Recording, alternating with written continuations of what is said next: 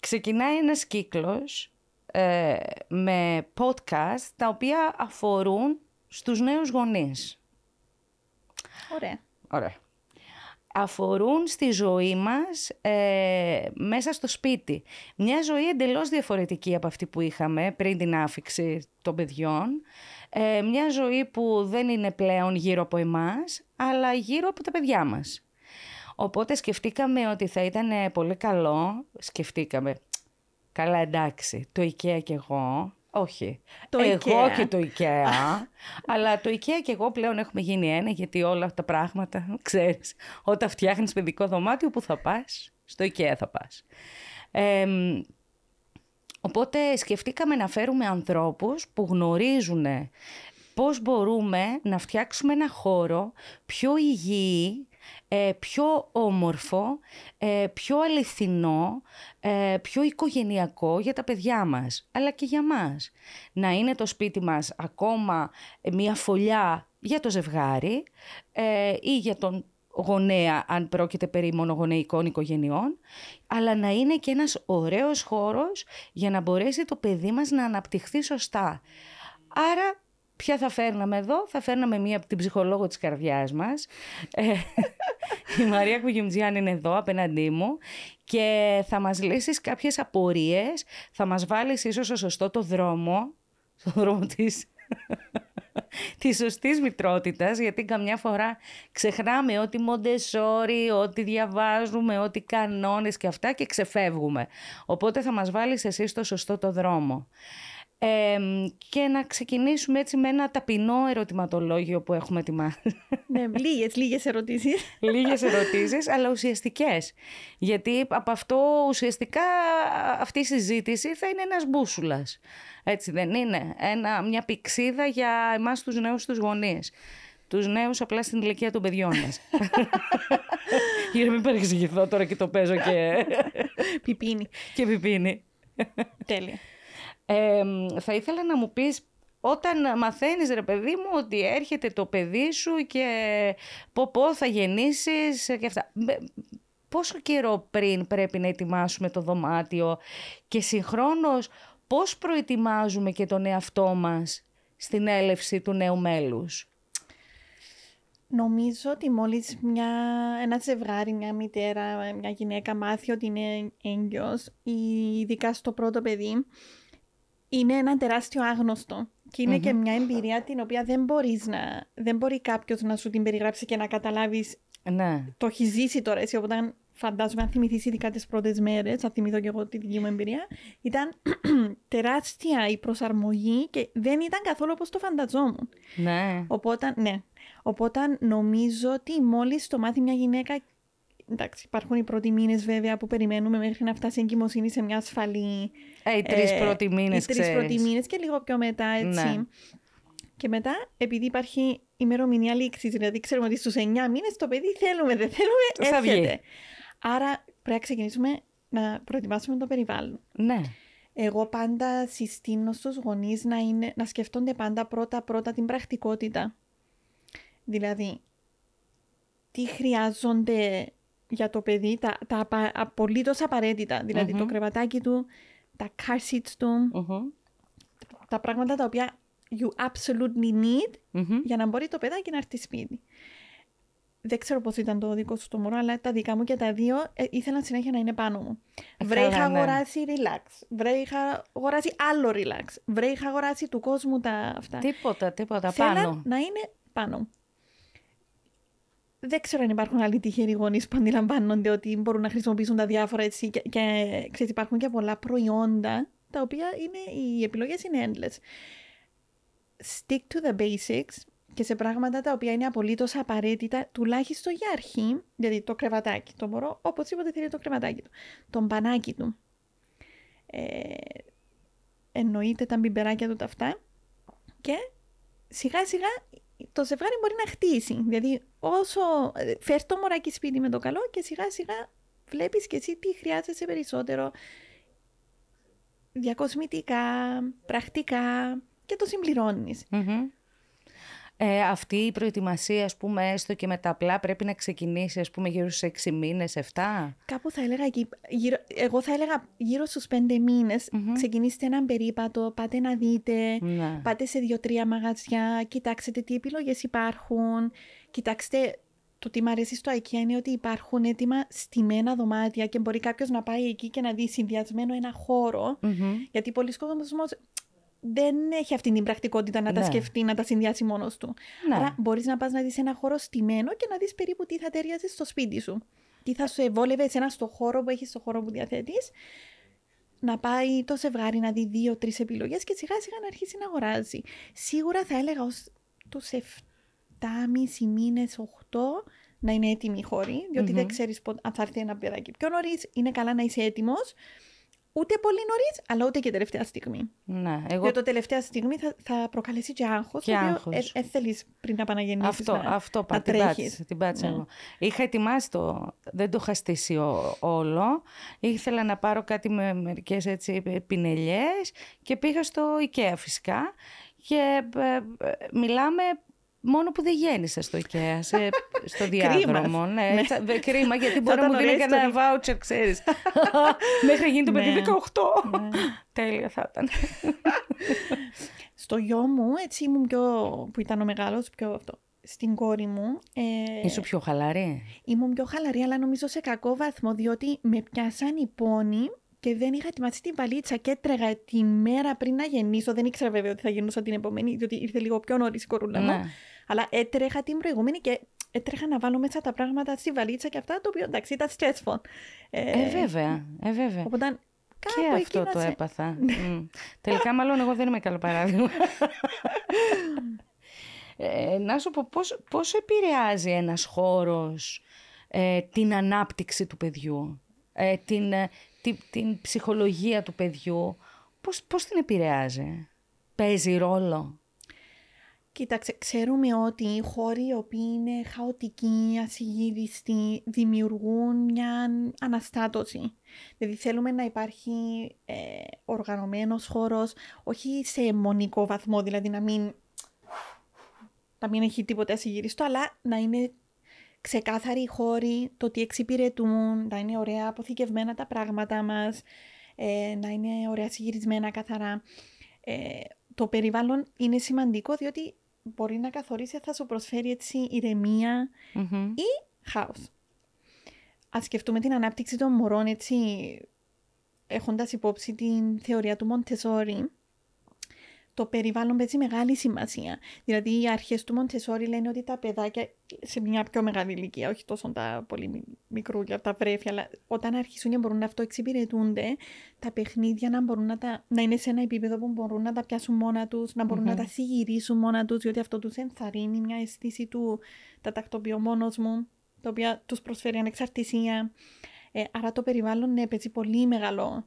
Ε, σε, επηρεάζει σε μεγάλο βαθμό την Ναι. ανάπτυξη και την ευεξία.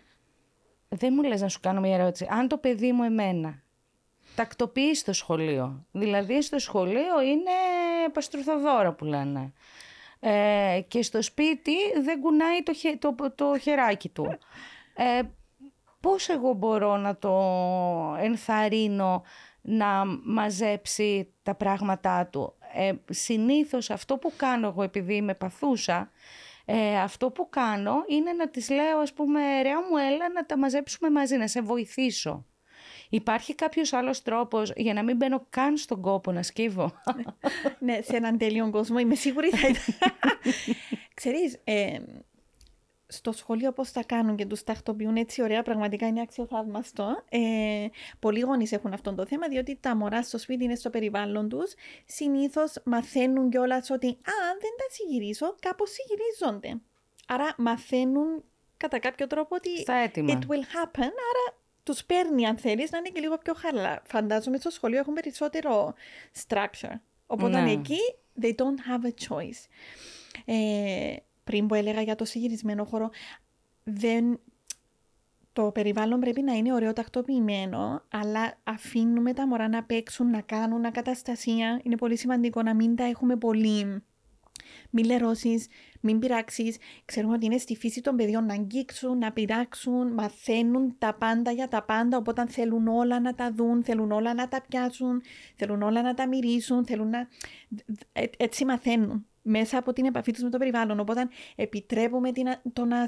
Ξέρεις, δεν ξέρω αν νιώθεις άνετα με το να είναι ασυγυριστή χώρη. Εμένα δεν μου πολύ αρέσει να είναι ασυγυριστή χώρη, αλλά υπενθυμίζω συνέχεια τον εαυτό μου ότι μην κάνεις θέμα για το αν είναι ασυγυριστά. Φτάνει στο τέλος να προσπαθήσουμε όλοι μαζί οικογενειακώς να συγυρίσουμε. Δεν είναι αν είναι τέλεια, αλλά έστω και λίγο για να ενθαρρύνουμε την, το να έχουν επαφή με το περιβάλλον, το να πειράξουν, να αγγίξουν, να συγυρίσουν, να αλλάξουν, να φτιάξουν, να έχουν, να έχουν αυτό το πάρε δώσε με το, με το φυσικό τους χώρο. OK. Okay. Πώς θα μπούμε εμείς τώρα στη διαδικασία να αποδεχθούμε, γιατί ούτε εγώ μπορώ το ασυγύριστο το σπίτι, παιδιά, ειλικρινά δεν είμαι ένας άνθρωπος ο οποίος ε, θα κυνηγά το παιδί ρε παιδί μου με, την, με το φλόκο με για την να, παντόφλα. με την... τους παλιούς για να ε, σφουγγαρίζω και να κάνω. Όχι. Απλά το αυτό που, που θέλω είναι κάποιος επιτέλους να μου πει πώς να βάλω το μυαλό μου πώς να βάλω στο μυαλό μου Φύγησε, ευχαριστώ. Ε, πώς να φύγει από το μυαλό μου αυτό το, το ότι έχω θέμα με την εγκαταστασία. Πώς θα βάλω αυτό το, θα αλλάξω, θα, θα το γυρίσω; Οι περισσότεροι γονείς όταν καταλάβουν για, ότι ε, πόσο σημαντικό είναι για τα παιδιά να έχουν αυτή την ελευθερία στο χώρο Εννοείται, είπαμε πάντα, μαθαίνουμε στα παιδιά όσο μπορούμε και δεν θα γίνει από τη μια μέρα στην άλλη. Δηλαδή, τα μωρά δεν είναι ρομπότ, θα τους πεις: Ξέρεις, πρέπει να γυρίζουμε και το καταλαβαίνουν από την πρώτη και το κάνουν. Θα δεις ότι παίρνει πολλές επαναλήψεις, μπορεί να πάρει πολύ καιρό, αλλά τα, θα, αν τους μιλάμε γι' αυτό, eventually θα μάθουν και τα μωρά ότι ναι, mm-hmm. έχει κάποιο ωφέλη να είναι ένα χώρος. Φτάνει να αποδεχτείς ότι το, το να, ξέρεις, ο χώρος μου είναι ασυγύριστο, όχι διότι βαριέμαι να τον καθαρίσω, όχι διότι το παιδί μου είναι άταχτο και επίτηδες δεν συγυρίζει. Όταν καταλάβουμε ότι actually they're just playing. mm Παίζουν, γυρίζουν, έχουν επαφή με το χώρο τους. Ε, μας δίνει τουλάχιστον λίγη υπομονή να, να αντέξουμε αυτήν τη φάση, διότι αυτή η φάση που είναι τόσο χαοτικό το περιβάλλον συνήθως είναι σε πιο μικρά παιδάκια. Μεγαλώνοντας, η κατάσταση βελτιώνεται πολύ, δεν είναι ε, δίνει λίγη ελπίδα στους ναι, νέους γονείς. Ναι. ναι. Ότι it won't be forever. It will ναι. be just for this period. Ναι. Ε, και όταν λέμε period μέχρι τα 18... 28, 38 εξαρτάται ανάλογα με την περίπτωση. Ανάλογα με το πώς έχει Ανάλογα με το παιδί. Τα έχεις μάθει. να, να κάνω άλλη, άλλη έτσι μια ε, ερώτηση πάνω σε αυτό το θέμα του συγυρίσματος. Δηλαδή, αν πάρω εγώ την καλαθούνα μου από το κλασικά από το IKEA που δεν την πάρω από πουθενά άλλο, την καλαφούνα μου ή ωραία εκείνα τα πλαστικά και είναι καλό να, να γράφω και απ' έξω ας πούμε τι είναι. Ναι, ξέρεις τι μ' αρέσουν εμένα, μ' αρέσουν τα clear. Τα, να, που φαίνεται από μέσα, διότι εκεί το παιδί βλέπει από μόνο του. Ε, ένα μικρό παιδί δεν ξέρει να διαβάζει ναι. ακόμα. Οπότε Βλέπει όμως μέσα και μπορούμε να τα χωρίσουμε, δηλαδή κουκλίτσε, τα ζωάκια, ε, να, να είναι τα χρώματα, να είναι χωρισμένα και να τα βλέπει το μωρό απευθείας σου, mm-hmm. ώστε να μπορεί μόνο του να διαλέξει τι θέλει να παίξει και να είναι και πιο εύκολο στο συγύρισμα. Μπράβο, τα σβαρνάς όλα και Και στο μέσα. συγύρισμα, μην ξεχνάς ότι τα παιδιά μπορεί να τους λέμε συγύρισε, αλλά τα παιδιά συνήθως κάνουν αυτό που βλέπουν όχι αναγκαστικά αυτό που τους λέμε να κάνουν. Οπότε καμιά φορά μπορεί να είναι πιο ωφέλιμο να μας βλέπει το παιδί μας να συγυρίζουμε, ίσως να μην το κάνουμε και τεράστιο θέμα, ξέρεις, συγύρισε, είσαι ασυγύριστο, τακτοπία, τα λιώσα τα πετάξω, Α, αλλά αυτό. ίσως, ίσως να, να, αν προωθηθεί από το σπίτι μια αίσθηση συνεργασίας ναι. για πολλά μωρά, η ώρα που έρχεται το συγύρισμα είναι η ώρα που είναι κουρασμένα, έχουν mm-hmm. περάσει ένα απόγευμα που παίζαν, είναι, κοντεύει το βράδυ, κοντεύει η ώρα να κοιμηθούν, χάνουν την υπομονή τους και ούτω καθεξής. Οπότε αν ίσως εκεί αν γίνει είτε υπομορφή παιχνιδιού, είτε υπομορφή.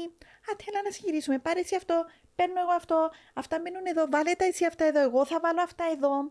Και γίνεται πλέον μια οικογενειακή δραστηριότητα αντί μια αγκαρία. Μπράβο. Just a part of life. We play, μετά we tidy up. Ναι. Ε, υπάρχουν κάποιες ε, μητέρες, δηλαδή εγώ ξέρω μητέρα, η οποία ε, όταν δεν συγυρίζει η κόρη της, ε, παίρνει μια σακούλα και πετάει τα παιχνίδια που μένουν απ' έξω. Δεν ξέρω.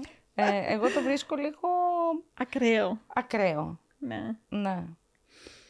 Ε, μ, ίσως θα ήταν πιο ωφέλιμο να, να, έτσι, να καλλιεργήσουμε στα παιδάκια μας την αίσθηση του, ξέρεις, αν κάποια πράγματα δεν συγυρίζονται επανε, κατ' επανάληψη, μπορεί να νομίζω εγώ ότι δεν τα θέλεις άλλο και να τα αποθηκεύσω ή μπορεί να πεταχτούν κατά λάθος, διότι θα έρθουμε να καθαρίσουμε αύριο και αν δούμε κάτι το οποίο δεν είναι συγυρισμένο και αυτό, μπορεί να νομίζουμε ότι δεν το θέλεις άλλο και να το πετάξουμε. Δηλαδή για να προβληματιστεί λίγο ναι, το παιδί. οκ, κατάλαβα. Σίγουρα να μην είναι υπό μορφή τιμωρίας. Ναι. Ναι, έχεις δίκιο σε αυτό. Σκέψου δηλαδή να ερχόμουν εγώ σπίτι σου και να ναι. σου έλεγα ότι αν αφήσεις έξω τα κοκκινάδια σου, τα πετάω. Κάθε... Σκέψου λίγο πώ. Ναι, Δεν τρέπεσαι λίγο, θα καλέσω στο σπίτι μου και θα μου πετάξεις και τα κραγιόν μου. ακριβώς. Οπότε σκέψου λίγο το Αυτό το καημένο είναι το παιδί. Λοιπόν, εκτός από την α, μ, αποθήκευση έτσι, και την τάξη ε, και αυτό έτσι, τον τρόπο που μπορούμε να το κάνουμε παιχνίδι για να μπορέσει το παιδί να, να μπει στη διαδικασία να σε γυρίζει. Ε, θέλω να σε ρωτήσω, μεγαλώνοντας το παιδί, αυξάνονται οι απαιτήσεις του και όλο θέλει, θέλει. Μα πώς εγώ θα, θα οριοθετήσω αυτά τα θέλω χωρίς να το κακοκαρδίσω; Αλλά Κοίταξε. και χωρίς να το κάνω κακομαθημένο. Πρέπει Τώρα να που το είπα θυμόμαστε. για το κακομαθημένο, σκέψου την απάντησή σου, γιατί μου ήρθε η όρεξη για ένα μπισκοτάκι. Θέλεις κι εσύ; Θα φάω κι εγώ, ναι. Τώρα να σου πω για το κακομαθημένο. Κοίταξε Ναι. να δεις. Σκέψου λίγο. Π- Πρέπει λίγο να προβληματιστούμε ποιος είναι ο ρόλος μας σαν γονείς. Ο, ο ρόλος μας και ο στόχος μας δεν είναι να κάνουμε παιδάκια τα οποία είναι συνέχεια happy. Διότι οι άνθρωποι δεν είναι συνέχεια happy. Μετά δεν θα Έχουν μπορεί να στιγμές- ξεχωρίσει τα μ, Έχουν στιγμές συναισθήματά του. happiness, έχουν στιγμές stress, έχουν στι- στιγμές πιο δύσκολες, πιο εύκολες. Δεν είναι ο στόχος μας τα μωρά μας να μην κλάψουν και να μην είναι στεναχωρημένα ποτέ. Ο στόχος μας είναι να μάθουμε στα μωρά μας ότι κάποτε παίρνουμε αυτό που θέλουμε, κάποτε όμως αρκετά συχνά δεν μπορούμε να έχουμε αυτό που θέλουμε, and it's fine.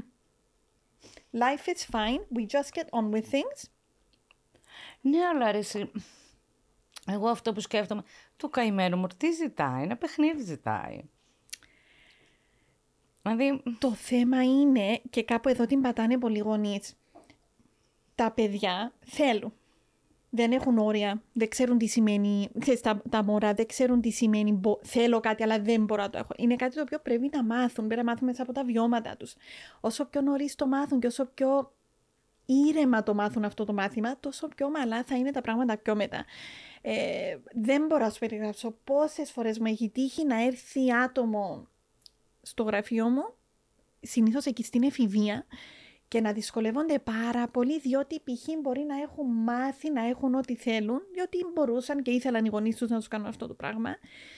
Και βλέπεις ότι έχουν καλλιεργήσει μέσα τους μια, μια διαδικασία, ας πούμε, ικανοποίησης μέσα από εξωτερικά πράγματα.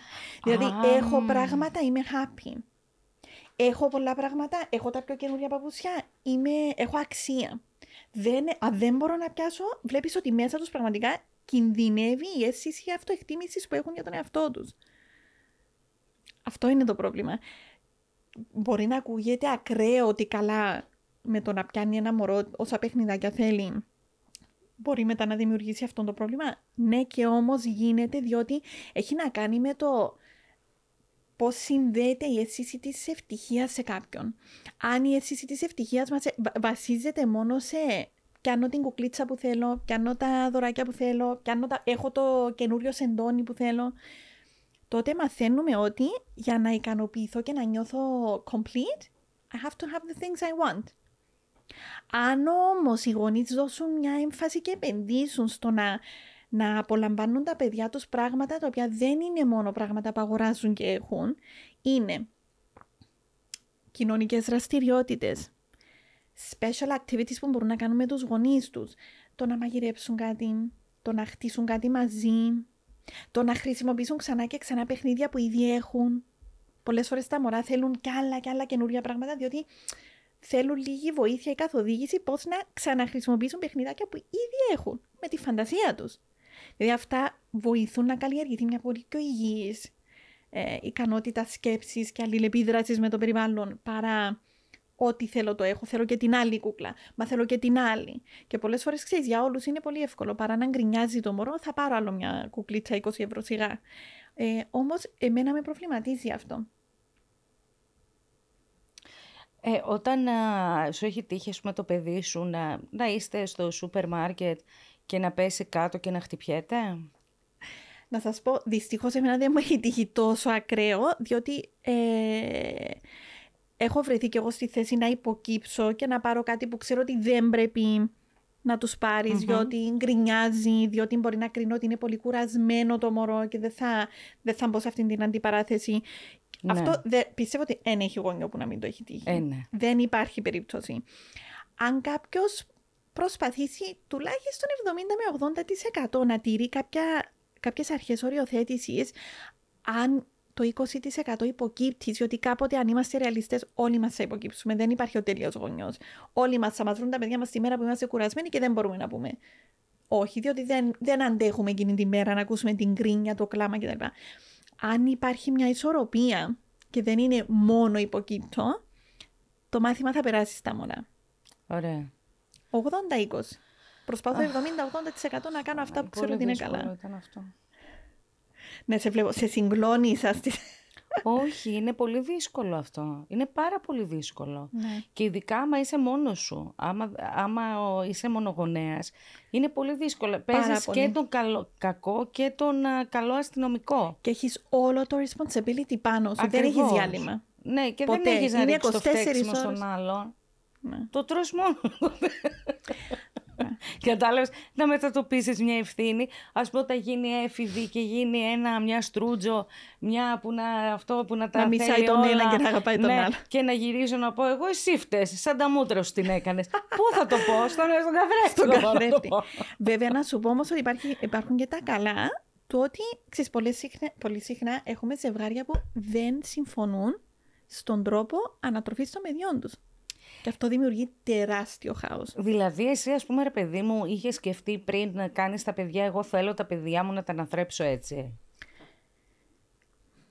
Είχα μια εικόνα πώς θα ήθελα. Ξέρεις, νο, πιστεύω ότι οι πλήστοι γονείς θέλουν το καλύτερο για τα παιδιά τους. Δηλαδή Ε, ναι. αυτό το θεωρώ αδια, αδιαμφισβήτητο. Ε, απλώς πιστεύω ότι πολλοί γονείς δεν είναι προετοιμασμένοι για το πώς είναι η καθημερινότητα μεγαλώνοντας μικρά παιδιά. Ήδη- Ναι. Τις ιδιοτροπίες, την έλλειψη υπομονής, την κούραση, πόσο εξαντλητικό είναι και σωματικά και ψυχικά. Ε, και Ναι. κάπου εκεί δημιουργούνται οι... Οι συγκρούσεις. Ναι.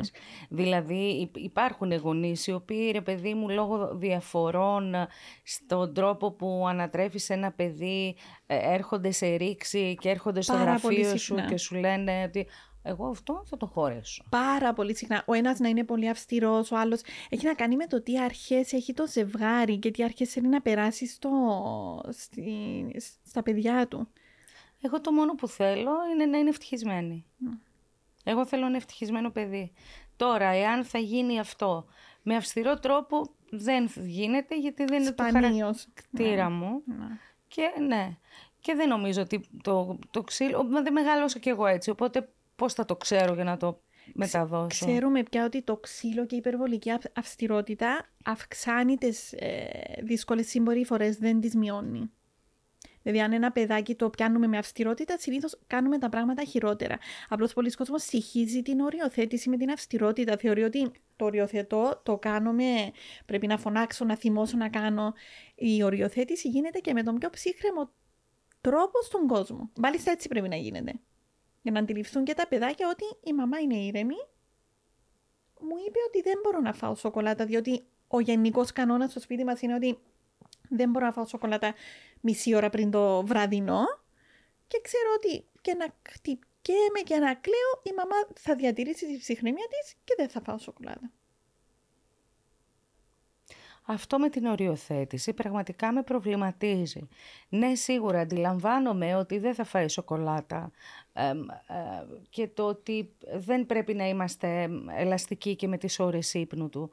Ε, ή το παιδί μου είναι πολύ καλό ή έχω κάνει πάρα πολύ καλή δουλειά ή δεν καταλαβαίνω ότι είναι τα όρια. δεν ξέρω Δηλαδή, σημαίνει.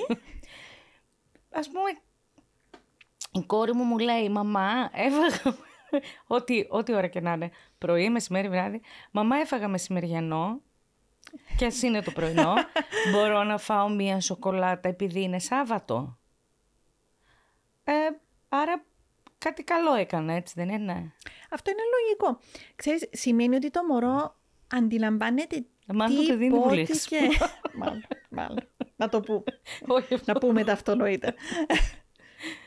Έτσι, ε. Μπράβο μας. Ε, Μπράβο σου. Γενικότερα, ε, έχοντας, ε, είσαι σε ένα χώρο, ε, ε, ζεις σε ένα περιβάλλον, μια οικογένεια, ζεις στο σπίτι της, ε, σίγουρα το κάνει ανάλογα με το γούστο, ε, σίγουρα βάζει τις προσωπικές πινελιές, ε, σίγουρα είναι ασφαλές για τα παιδιά. Ε, πώς μπορούμε αλλιώς να μάθουμε τη δημιουργικότητα στα παιδιά, δηλαδή μπορούμε ακόμα και με την επιλογή των επίπλων μας ή ακόμα και το να φτιάξουμε με τα παιδιά ένα, ε, θα τους κάνει καλό; Ε, Τρομερά καλό. Τρομερά μεγάλο καλό. Τα παιδιά, αν σκεφτούμε λίγο την καθημερινότητά τους, δεν έχουν και πάρα πολύ ελευθερία και έλεγχο πάνω στη ζωή τους. Πρέπει να φάνε πάνω κάτω την ώρα που θα τους πούμε, πρέπει να πάνε σχολείο, παραδείγματος χάρη θέλουν, δεν θέλουν, πρέπει να κοιμηθούν την ώρα που θα τους πούμε, συνήθως τρώνε αυτό που θα τους βάλουμε, δηλαδή σκεφτούμε την καθημερινότητά τους. Είναι πολύ structured και καθορίζεται κατεξοχήν από άλλους, από τους γονείς, από τις δασκάλες κτλ.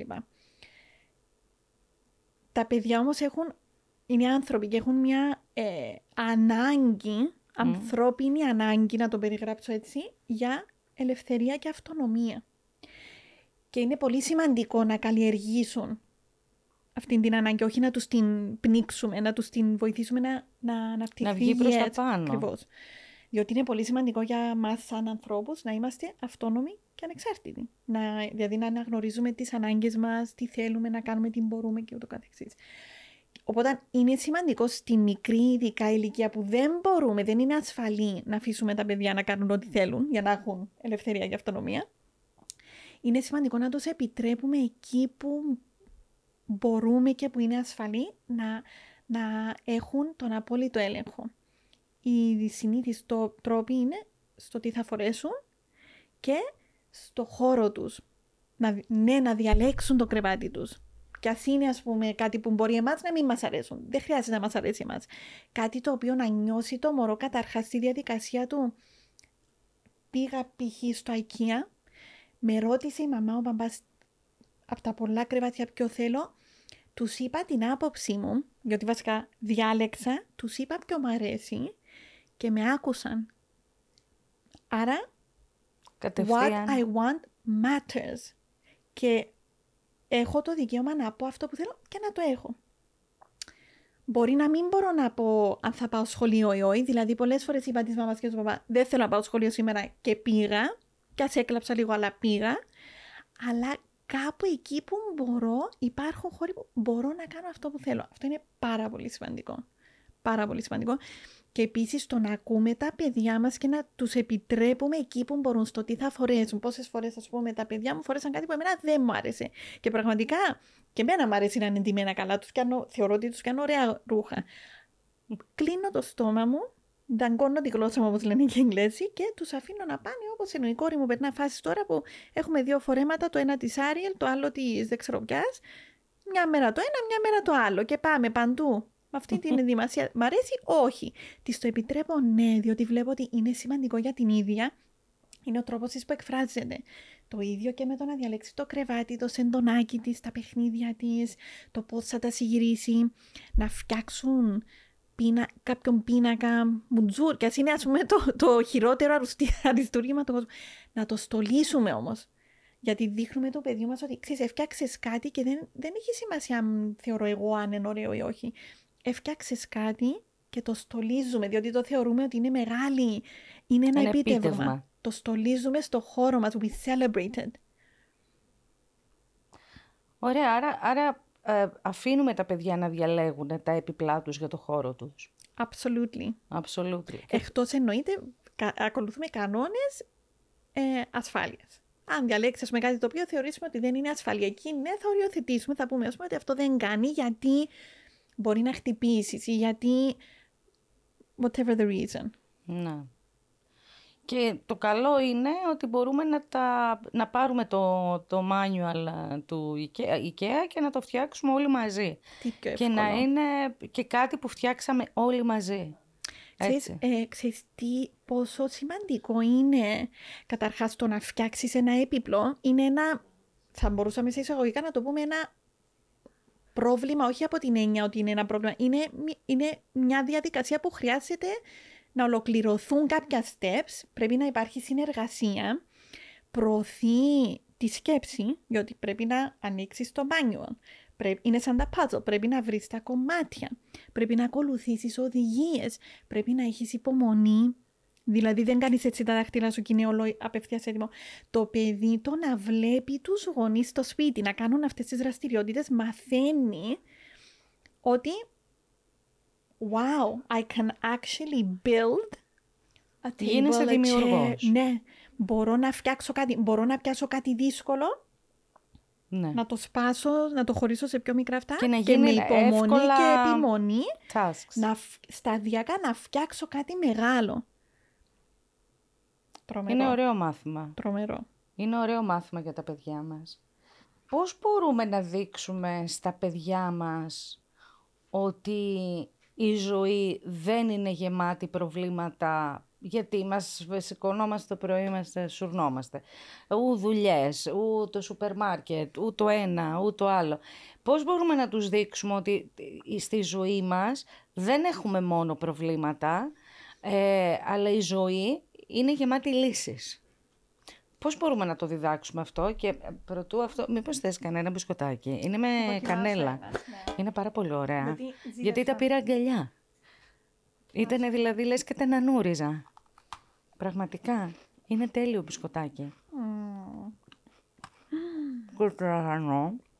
Και η κανελίτσα και διαιτητικό. Και μπορείς να το στολίζεις σπίτι σου και να, σε μια ωραία πιατέλα και να πεις ότι Τα έκανα. και Νίκο κυρά. Ναι. Η τέλεια γυναίκα. Μμ. Και είναι με βρώμη. Άρα είναι Τέλεια. διέτης. Αυτά Σίλια θα τα παίρνουμε στα μωρά για το σχολείο. Θα τα παίρνουμε για τα μωρά στο σχολείο. Ναι, είναι τέλεια αυτά. Της αρέσουν εμένα κανέλα πάρα πολύ. Εμ, εγώ διαφωνώ ότι πρέπει να δείξουμε στα παιδιά μας ότι δεν υπάρχουν προβλήματα, διότι that's just not realistic. Υπάρχουν προβλήματα στην καθημερινότητα, κάποια πιο μικρά, κάποια πιο μεγάλα. Τα προβλήματα are part of life. Εγώ θεωρώ ότι είναι πολύ σημαντικό να περάσουμε το μήνυμα στα παιδιά μας ότι όταν έρθει ένα πρόβλημα, το μόνο που πρέπει να κάνουμε είναι problem solving. Δηλαδή, δεν φοβόμαστε τα προβλήματα, δεν αγχωνόμαστε. Απλά πρέπει να κάτσουμε να σκεφτούμε να κάνουμε problem solving. επιλυση προβλημάτων. Να τους περάσουμε και το μήνυμα ότι υπάρχουν... Τα, προ- τα προβλήματα είναι μέρος της καθημερινότητας μας. Για το κάθε πρόβλημα συνήθως υπάρχουν πολλές λύσεις, όχι μία. Ο- Γι' αυτό και κάνουμε επίλυση προβλημάτων. Σκεφτόμαστε το τυχή κατάσταση, πώς μπορώ να τη διαχειριστώ. Μπορώ να κάνω αυτό, αυτό, αυτό, αυτό. Ωραία. Από αυτά που σκέφτηκα, ποιο θα είναι, ποιο νομίζω ότι θα ήταν το πιο καλό ή εύκολο, το δοκιμάζω. Αφού το κάνω, δούλεψε; Ναι, όχι. Αν δούλεψε, τέλεια. Αν δεν δούλεψε, ωραία. Πάω στο επόμενο πράγμα που σκέφτηκα. Το δοκιμάζω εκείνο. Δηλαδή η διαδικασία επίλυσης προβλημάτων. Να σου κάνω μια ερώτηση. Τα παιδιά είναι καλό να ει- παίρνουν μέρος ε, στην επίλυση προβλημάτων της οικογένειας; Ας πούμε, ο μπαμπάς και η μαμά έχουν ε, οικονομικά προβλήματα. Θα σου πω. Πάρ' το χρόνο σου. Εδώ πέρα τρώμε, πίνουμε, μια οικογένεια είμαστε. Γιατί, εντάξει, πρέπει να τους μάθουμε λίγο και ένα όριο όσον αφορά ε, στα χρήματα. Μμμ. Γιατί να μην φτα... και όλοι οι γονείς δεν, είναι, δεν έχουν την άνεση να, ε, ε, ρε παιδί μου, να αγοράζουν τα πολύ ακριβά ή να, να ακολουθούν μία άλλη ε, ζωή, ε, ξέρω εγώ. Ε, ε, οπότε δεν θα πρέπει να μάθουμε και στα παιδιά ότι υπάρχει, κάνουμε οικονομία, κάνουμε αποταμίευση. και όλα αυτά. Γιατί το οικονομικό πρόβλημα είναι ένα βασικό πρόβλημα Ναι. πλέον στις μέρες μας. Ναι.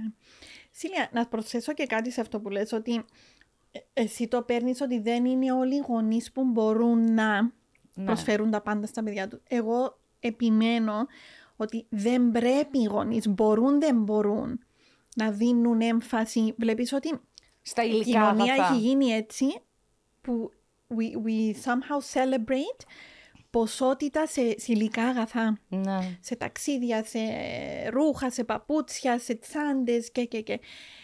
Εμένα δεν έχει... Εγώ θεωρώ ότι είναι πολύ σημαντική αξία να περαστεί από το σπίτι ότι έχω τόσα όσα. Όταν λέω έχω, όχι σε χρηματική ε, άνεση. ναι, ναι, ναι. Έχω σπίτι τόσα όσα χρειάζομαι. Αν το σκεφτούμε όλοι, χρειαζόμαστε πολύ λίγα πράγματα. Ναι, σίγουρα. Για να, ε, και, και τε- το θεωρώ πραγματικά δώρο. Δώρο να μπορέσει κάποιος γονιός να περάσει την αξία στα παιδιά του ότι δεν είμαστε υπηστέ. Δηλαδή, π- μα πόσες φορές μου έχει τύχει.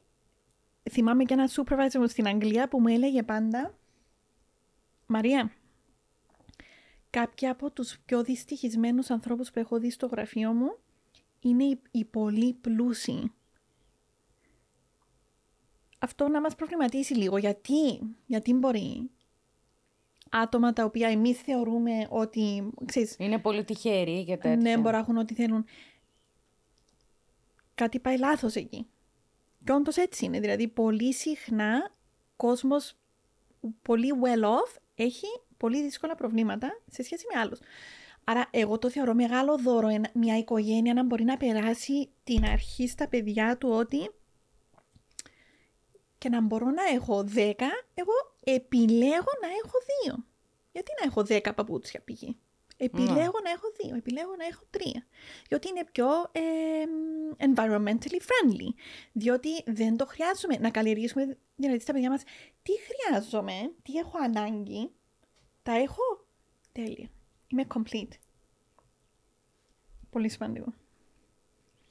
Όταν ο μπαμπάς και η μαμά έχουν και άλλα προβλήματα ή όταν α, μ, προχωράμε σε μια δυστυχώς ρήξη της οικογένειας. Πώς το Διαχειριζόμαστε. διαχειριζόμαστε; Ξέρω ότι είναι ένα τεράστιο θέμα Μμμ, αυτό. Ναι. Ε, Νομίζω μπορούσαμε να κάνουμε ένα podcast για, το κάθε, για την κάθε ερώτηση που για μου την έκαμε κάθε σήμερα. ερώτηση αλλά θα πούμε έτσι ακριβώς, κάποια... γιατί σκέψου ότι έχουμε την απώλεια του γονιού, έχουμε την, απ- το Το διαζύγιο, χωρισμό. το χωρισμό. Έχουμε πάρα πολλά πράγματα και δεν θα προλάβουμε να τα κάνουμε. Έτσι δεν είναι; Τι λες; Θα, κάνουμε, θα, τα, θα πούμε μια να, τα εισαγωγή. πάρουμε, να κάνουμε μια εισαγωγή. όλα. Μια εισαγωγή λοιπόν. Όταν εσείς τώρα που με ρωτάς για ρήξη εννοείς χωρισμό; Χωρισμό, ναι. Οκ. Εντάξει. Πρώτα απ' ξεκινάνε όλα οι καυγάδες και όλα προστατεύουμε, αυτά. προστατεύουμε τα, το, τα παιδιά της οικογένειας από τους καυγάδες. Αυτά είναι ε, προβλήματα ενηλίκων, τα οποία τα παιδιά δεν έχουν ούτε τη γνωστική ικανότητα να επεξεργαστούν, ούτε και τους εμ, μηχανισμούς, το- τα coping mechanisms για να μπορούν να διαχειριστούν τέτοιες πληροφορίες. Οπότε πρέπει πάντα να έχουμε την ευαισθησία του τι πληροφορίες δίνω στο παιδάκι μου που να μπορεί να διαχειριστεί για να καταλάβει αυτό που συμβαίνει. Είτε είναι ένας χωρισμός, είτε είναι ένας θάνατος, δηλαδή πόσο απλά εξηγώ αυτό που γίνεται. Ε, υπάρχουν κάποιοι κανόνες οι οποίοι θεωρώ ότι θα έπρεπε να είναι απαράβατοι, δεν τσακωνόμαστε μπροστά από τα παιδιά. Δεν, αν φτάσουμε να χωρίσουμε, δεν προσβάλλουμε ή δεν κατηγοράμε το γονιό στα παιδιά μας. Γιατί τα παιδιά πληγώνονται από ένα χωρισμό, πληγώνονται διπλά, τριπλά και βέβαια. ατέλειωτα όταν κατηγορούν ο, ο ένας γονιός τον άλλον. Μπαίνουν τα Παναγία παιδιά σε μια διαδικασία που δεν θα έπρεπε να μπουν και που δεν βοηθούν στην ομαλή προσαρμογή αν υπάρχει κάποιος χωρισμός. Άρα το πώς το διαχειριζόμαστε, αν το ζευγάρι, συνήθως ένα ζευγάρι για να χωρίσει, έχει φτάσει σε μια δύσκολη κατάσταση. Υπάρχουν εξαιρέσεις, αλλά είναι σε μια δύσκολη κατάσταση. Άρα μπορεί να χρειαστεί να συμβουλευτούν κάποιον ειδικό. Πώς να διαχειριστούν τα πολύπλοκα συναισθήματα που μπορεί να προκαλέσει ένας χωρισμός με έναν τέτοιον τρόπο που να μεταβολιστούν χωρίς να επηρεάσουν τα μωρά, χωρίς να γίνεται μπροστά στα παιδιά. Πώς να μιλήσουμε στα παιδιά. Πώς να κάνουμε, πώς να, πώς να ακολουθήσει η καθημερινότητα σε δύο σπίτια ομαλά, ούτως ώστε τα μωρά να τα βοηθήσουμε να προσαρμοστούν. καμιά φορά τόσο σοβαρά προβλήματα, μήπως πρέπει να τα... ε, να, να, να μην δείχνουμε στα παιδιά πόσο σοβαρό πρόβλημα είναι και να το παίρνουμε και λίγο πιο ελαφριά. Ναι. Νομίζω ότι δεν υπάρχει οικογένεια, δεν μπορώ να σκεφτώ μια οικογένεια που να μην της έχει τύχει κάποτε να αντιμετωπίσει κάτι δύσκολο. Ναι. Κάποια πιο δύσκολα από άλλα εννοείται, δεν είναι όλες οι καταστάσεις Κορά, ίδιες, ναι. αλλά απώλεια δουλειάς, απώλεια κάποιου κατοικιδίου, απώλεια σπιτιού, απώλεια κάποιου ατόμου της οικογένειας, χωρισμός, διάφορα σενάρια. Αυτά τυχαίνουν πάνω κάτω σε όλους. Ε, νομίζω είναι σημαντικό τα, τα παιδιά όταν βιώνει η οικογένεια μια δύσκολη κατάσταση στρέφονται στους γονείς τους για να καθορίσουν τα ίδια πώς να αισθανθούν. Να αγχωθώ, να πανικοβληθώ και καμιά φορά βασίζουν την συναισθηματική αντίδραση τους στο πώς βλέπουν τους γονείς τους. Ναι. Άρα αν βλέπουν μια μαμά, μια, ένα μπαμπά μέσα στον πανικό, μέσα Θα στην πανικοβληθούν. κατάθλιψη, ναι, μέσα σε άρνηση, τα παιδιά θα έχουν χειρότερα συναισθήματα. Άρα αν, αν σκεφτούμε πώς μπορεί τότε ένας γονιός που περνά δύσκολα να, να αντιδράσει με έναν τρόπο, να χειριστεί την κατάσταση με τέτοιον τρόπο που να βοηθήσει το παιδί του. Με το να είναι όσο γίνεται ψύχρεμο. Αυτό δεν σημαίνει να μην κλάψει, να μην είναι στεναχωρημένο, δηλαδή δεν είναι ρεαλιστικό να περιμένουμε από τα παιδιά μας να μην μας ζουν ποτέ λυπημένα, αγχωμένα, δυστυχισμένα, αλλά είτε μας ζουν λυπημένα, είτε δυστυχισμένα, είτε αγχωμένα, είτε προβληματισμένα, να μας δουν ότι we keep going. Ναι, υπάρχει μια δύσκολη κατάσταση, θα την χειριστούμε, θα πάρουμε όσο χρόνο χρειαστεί να τη χειριστούμε. Θα Η πάμε μαμά στη είναι Μαρία, λυπημένη, θα να πάμε μας- στη Μαρία, να θα μας φάμε λύσει τα το μπισκότα μας πρόβλημα. στα οικεία και θα βρούμε έναν τρόπο να προχωρήσουμε. Θα πάμε να κάνουμε shopping therapy στο IKEA. και θα τα λύσουμε Υπάρχει όλα πρόβλημα μας που τα δεν μπορεί να προβλήματα. λυθεί με αυτό. Α, να σου πω κάτι, με σετ σεντονάκια, με καινούργια αξεσουάρ στη κουζίνα, με κανένα μαξιλαράκι χαροπό, εγώ μια χαρά τα λύνω όλα μου τα προβλήματα. Ας πούμε ένα παράδειγμα θα μπορούσε να ήταν, ξέρω εγώ, χωρίζουμε, ναι, υπάρχει αυτή η δύσκολη κατάσταση με στο σπίτι, είμαστε όλοι λίγο down, θέλεις να αλλάξουμε λίγο τη διακόσμηση ή να μετακινήσουμε λίγο τα έπιπλα, να κάνουμε μια αλλαγή. Δηλαδή αυτά τα πράγματα που μπορεί να μην κοστίσουν και πολλά, ούτε πρέπει να κάνουμε υπερβολές, αλλά να δώσουν στο παιδάκι μια αίσθηση κάτι θετικού, ότι ναι, in difficult moments μπορώ, I can always do something to feel better. Ε, είναι φοβερό όμως η ύπαρξη αυτών των παιδιών μπορεί να μας ε, κουράζει, μπορεί να σουρνόμαστε το πρωί. Εγώ έκανα 10 λεπτά να σηκωθώ από το κρεβάτι μου. Πονούσαν τα μεσιανά μου. Εντάξει, θα μου πεις, είσαι νέα, ε, πώς το λένε, είσαι νέα γο- ε, μητέρα, αλλά δεν είσαι νεαρή μητέρα. Υπάρχει διαφορά. Ε, τέλος πάντων, αλλά ρε παιδί μου, πόσο ε, α, α, θα τα χαρακτήριζα, είναι παυσίπονα τα παιδιά. Ελιξίριο της ζωής. Είναι ελιξίριο, πραγματικό, πραγματικά νεότητας. Ελιξίριο και δημιουργικότητας. Δηλαδή μπαίνεις σε μια διαδικασία, κάνεις πράγματα. Εγώ έχω γίνει ο μπομπομάστορας, που ποτέ δεν πιάναν τα χέρια μου. Δηλαδή ήμουνα, πω πω χάλασε αυτό, μαμά. Ναι. Πήγαινα στη μαμά μου. Εγώ πήγαινα μέχρι τα 45 μου που έφυγε η μαμά μου, πήγαινα στη μαμά μου να μου φτιάξεις κάτι. Τώρα- Και όμως κοίταξε και ότι τώρα, έγινε ε, σήμερα ξέρω ότι πρέπει, είμαι τώρα η μαμά μου. Δηλαδή πρέπει να... και το κάνεις Και το κάνω. για το παιδί σου. Για το παιδί μου. Και να σου πω κάτι, ε, ε, αισθάνομαι πάρα πολύ περήφανη και για μένα. Δηλαδή, Πώς νιώθεις εσύ για τον εαυτό σου τώρα που κάνεις πράγματα μόνη σου με τα χέρια σου; περήφανη. Ωραία. Περήφανη. Αυτό είναι το αίσθημα που σου περίγραφα πριν όταν σου είπα πόσο ε, ωφέλιμο είναι σαν διαδικασία τα παιδιά να βλέπουν τους γονείς τους να φτιάχνουν τα πάντα. Από το να επιδιορθώσουν κάτι μέσα στο σπίτι, να φτιάξουν έπιπλα. Ναι, ναι. Και όπως και μαζί κάνω τα έπιπλα του IKEA, τα φτιάχνω με την κόρη μου. Πάντα, ναι. Πάντα τα φτιάχνουμε. Και νομίζω ότι της αρέσει και η διαδικασία πάρα πολύ. Τρελαίνω. Συνήθως τα παιδιά Ναι, τρελαίνονται για τις τρελαίνονται πράγματα. γιατί Γιατί είναι και ζηλοκράτα μια αυτό, διαδικασία κράτα. bonding. Ναι, ναι. Είναι πολύ ωραία. Ε, μ, α, και τώρα ας πάμε στο sharing is caring. Θέλετε να σας αποκαλύψω το μαγικό, Ναι, που- το, μα- το magic trick που τους κάνει διαμαγείας να μπορέσουν να... ναι. Θες να με ρωτήσεις κάτι συγκεκριμένο; Πώς θα το διδάξουμε το sharing; καταρχάς πρέπει να ξέρουμε ότι στα μικρά, μικρά, μικρά παιδιά δεν, δεν τους δημιουργεί άγχος το να μοιραστούν κάτι και αν σκεφτούμε αναπτυξιακά καλά τι είναι αυτό που τους δημιουργεί άγχος, είναι ότι απλούστατα δεν έχουν αρκετές εμπειρίες στο ρεπερτόριο τους, ούτως ώστε να ξέρουν ότι, ξέρεις, άμα δώσεις κάτι, άμα δώσω εγώ κάτι της Σίλια, η Σίλια θα το πιάσει, θα το φροντίσει, θα το προτείνει και εννοείται θα μου το δώσει πίσω. Αυτό το μαθαίνουν στην πορεία. Με το να το κάνουν πολλές φορές. Για να φτάσουν να νιώθουν άνετα με αυτό το concept, πρέπει να το μάθουν. Δεν το ξέρουν αυτόματα. Γι' αυτό και βλέπεις ότι τα πλείστα μωρά δεν, ε, ε, δεν, δεν ξέρουν να κάνουν share. Δεν, αντιδρούν. Κλαίν, ουρλιάζουν, ε, αρπάνε, χτυπάνε. Γελάω Μόνο... γιατί το βιώσαμε εσύ προσφάτως. ναι. ναι.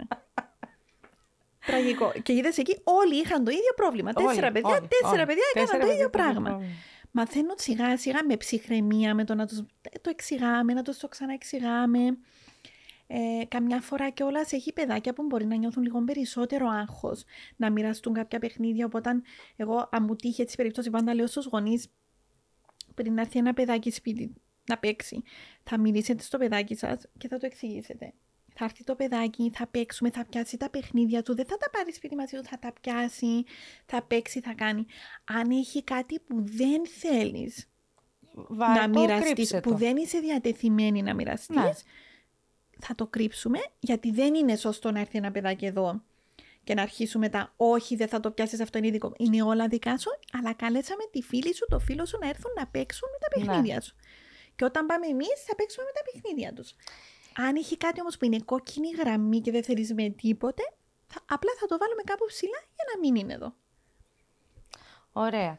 Ε, βέβαια δεν το κάνουν όλοι οι γονείς αυτό και πρέπει να σου πω ότι μου έχει τύχει περίπτωση να έρθουν παιδάκια στο, στο σπίτι και να τις χαλάσουν τα παιχνιδάκια της. Και, ναι. και δεν είπε τίποτα το καημένο, ήταν μούγκα στη στρούγκα. δεν είπε τίποτα. Αλλά... Αν και είμαι σίγουρη θα την πόνεσε πολύ. Πάρα πολύ, γιατί την, ε, ας πούμε, την, μετά από μια εβδομάδα γύρισε και είπε δεν θα ήθελα να έρθουν πάλι γιατί μου δες μαμά μου κάνανε ε, τα κυβάκια μου ας πούμε μου τα ζωγραφίσανε ναι. γιατί αυτή είναι λίγο τιτίζα με τα πράγματά της. Ναι, τα θέλει, ε, τα θέλει... έτσι όπως τα θέλει ναι, ίδια. όπως τα θέλει η ίδια. Νομίζω ότι εντάξει και είναι και μοναχοκόρη που δεν έχει συνηθίσει και νομίζω ότι τα παιδάκια που είναι μοναχοπέδια είναι και διαφορετική η ψυχοσύνθεσή τους, έτσι δεν είναι; Ναι, και κοιτάξτε, δεν, δεν είναι τόσο εξοικειωμένα στο να πρέπει να μοιράζονται στην καθημερινότητά τους. Δηλαδή ναι. έχουν αυτό το privilege, αν θέλεις, ότι σκέψου τώρα πόσο στρεσφολή είναι να έχεις δεύτερο παιδάκι στο σπίτι και να πειράζει συνέχεια τα πράγματα του πρώτου, που συνήθως έτσι γίνεται. Ναι. Ξέρεις τι της, ε, της είχε αρέσει τα κυβάκια που σου λέω, ήταν, δεν είναι, είναι από το, από το IKEA το είχαμε πάρει, ε, είναι εκείνα τα παιχνιδάκια που βάζεις τα, ε, τα σχήματα μέσα στο σπιτάκι. και εκείνο ναι, το ωραίο το που μοιάζει με Ναι, και εκείνο το άλλο το ωραίο που μοιάζει με φάρο, που είναι... Καλά τα είχαμε ξεκοκαλέσει όλα. Ναι. Όλα, όλα. Όλα τα ξύλινα γιατί είναι ωραίο να είναι ξύλινο Εγώ το εκεί παιχνίδι. αν ένα παιδάκι ερχόταν και τη κατέστρεφε τα παιχνίδια της, θα της εξηγούσα ότι εντάξει, ε, δεν έπρεπε να γίνει αυτό. Ναι, εμείς προσέχουμε τα πράγματα και είναι OK να, να έχουμε και την απέτηση από τους άλλους που έρχονται να προσέχουν τα πράγματα μας. Απλά συνήθως και τα παιδάκια τα άλλα ίσως δεν το κάνουν κακό προαίρετα. Απλά ε, πάνω ναι, στο παιχνίδι, πάνω στο ζωηράδα. Αυτό. Άμα είναι ζωηρό το παιδάκι, πώς το μαζεύεις; Ναι. Ε, νομίζω ότι έτσι σαν πρώτη προσέγγιση έχουμε αγγίξει αρκετά θέματα για τη ζωή μας στο σπίτι. Γιατί η ζωή μας στο σπίτι είναι... το σπίτι μας είναι η φωλιά μας, είναι ε, το λιμάνι μας, ε, είναι εκεί που μπορούμε να είμαστε εμείς ε, και όχι αυτό που θέλουν οι άλλοι να νομίζουν ότι είμαστε. είναι εκεί που κυκλοφορείς με την παντόφλα και άβαυτη και απεριπίτη, αλλά η ήρεμη ζωή στο σπίτι σε γεμίζει ομορφιά ψυχική πνευματική που είναι και η πιο βασική. Θέλω να σε ευχαριστήσω Μαρία που ήρθες ε, και θέλω να σε ευχαριστήσω περισσότερο γιατί όχι μόνο μας ε, άνοιξες λίγο τα μάτια, ε, γιατί ο τρόπος σου είναι πολύ μεταδοτικός, ρε Σε πολύ καλή. Με εντυπωσίασες. Εγώ ευχαριστώ πάρα πολύ για την Πρόσκληση στο ναι. σπίτι μου. τιμή μου πάντα να μιλάμε μαζί Πολύ αστείο. σε έτσι ωραίο περιβάλλον. Αυτό είναι. Ε, και κάπως έτσι τελειώσαμε, παιδιά, για το, έτσι, την πρώτη μας προσέγγιση. Τι... Αχ, ναι, καλέ. Ευτυχώς που έχω εδώ μια πολύ όμορφη κοπέλα, η οποία μου υπενθυμίζει τι πρέπει να κάνω. Γιατί μην Τι νομίζεις ξέχασες; ότι είναι. Ξέχασα να σου δώσω ένα δωράκι. Τι νομίζεις; Εδώ πέρα. Και θα ενθουσιαστείς. Παναγία μου, το αγαπημένο μου χρώμα. Είδες; Είναι τέλειο. Τέλειο. Τέλεια. Παίξτε ένα ξυλαροπόλεμο με την Εύα. αυτό μου έλειπε, να τη δίνω και εργαλεία να με δέρνει μες στο σπίτι. Πραγματικά αυτό έλειπε από τη σχέση μας.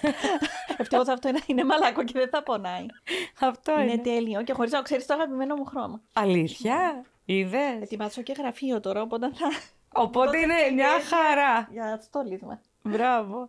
Να Σας είστε ευχαριστώ καλά. πάρα πολύ. Να είστε καλά και θα τα ξαναπούμε γιατί έχουμε πάρα πολλά Όποτε θέματα. θέλεις, είναι ανεξάντλητα τα θέματα μας. Ναι, ναι, ναι. Και μάλιστα θα κάνουμε και, πώς το λένε, θεματικές. Οκ. Ε; Ναι, με- Να είστε καλά. Σας ευχαριστούμε.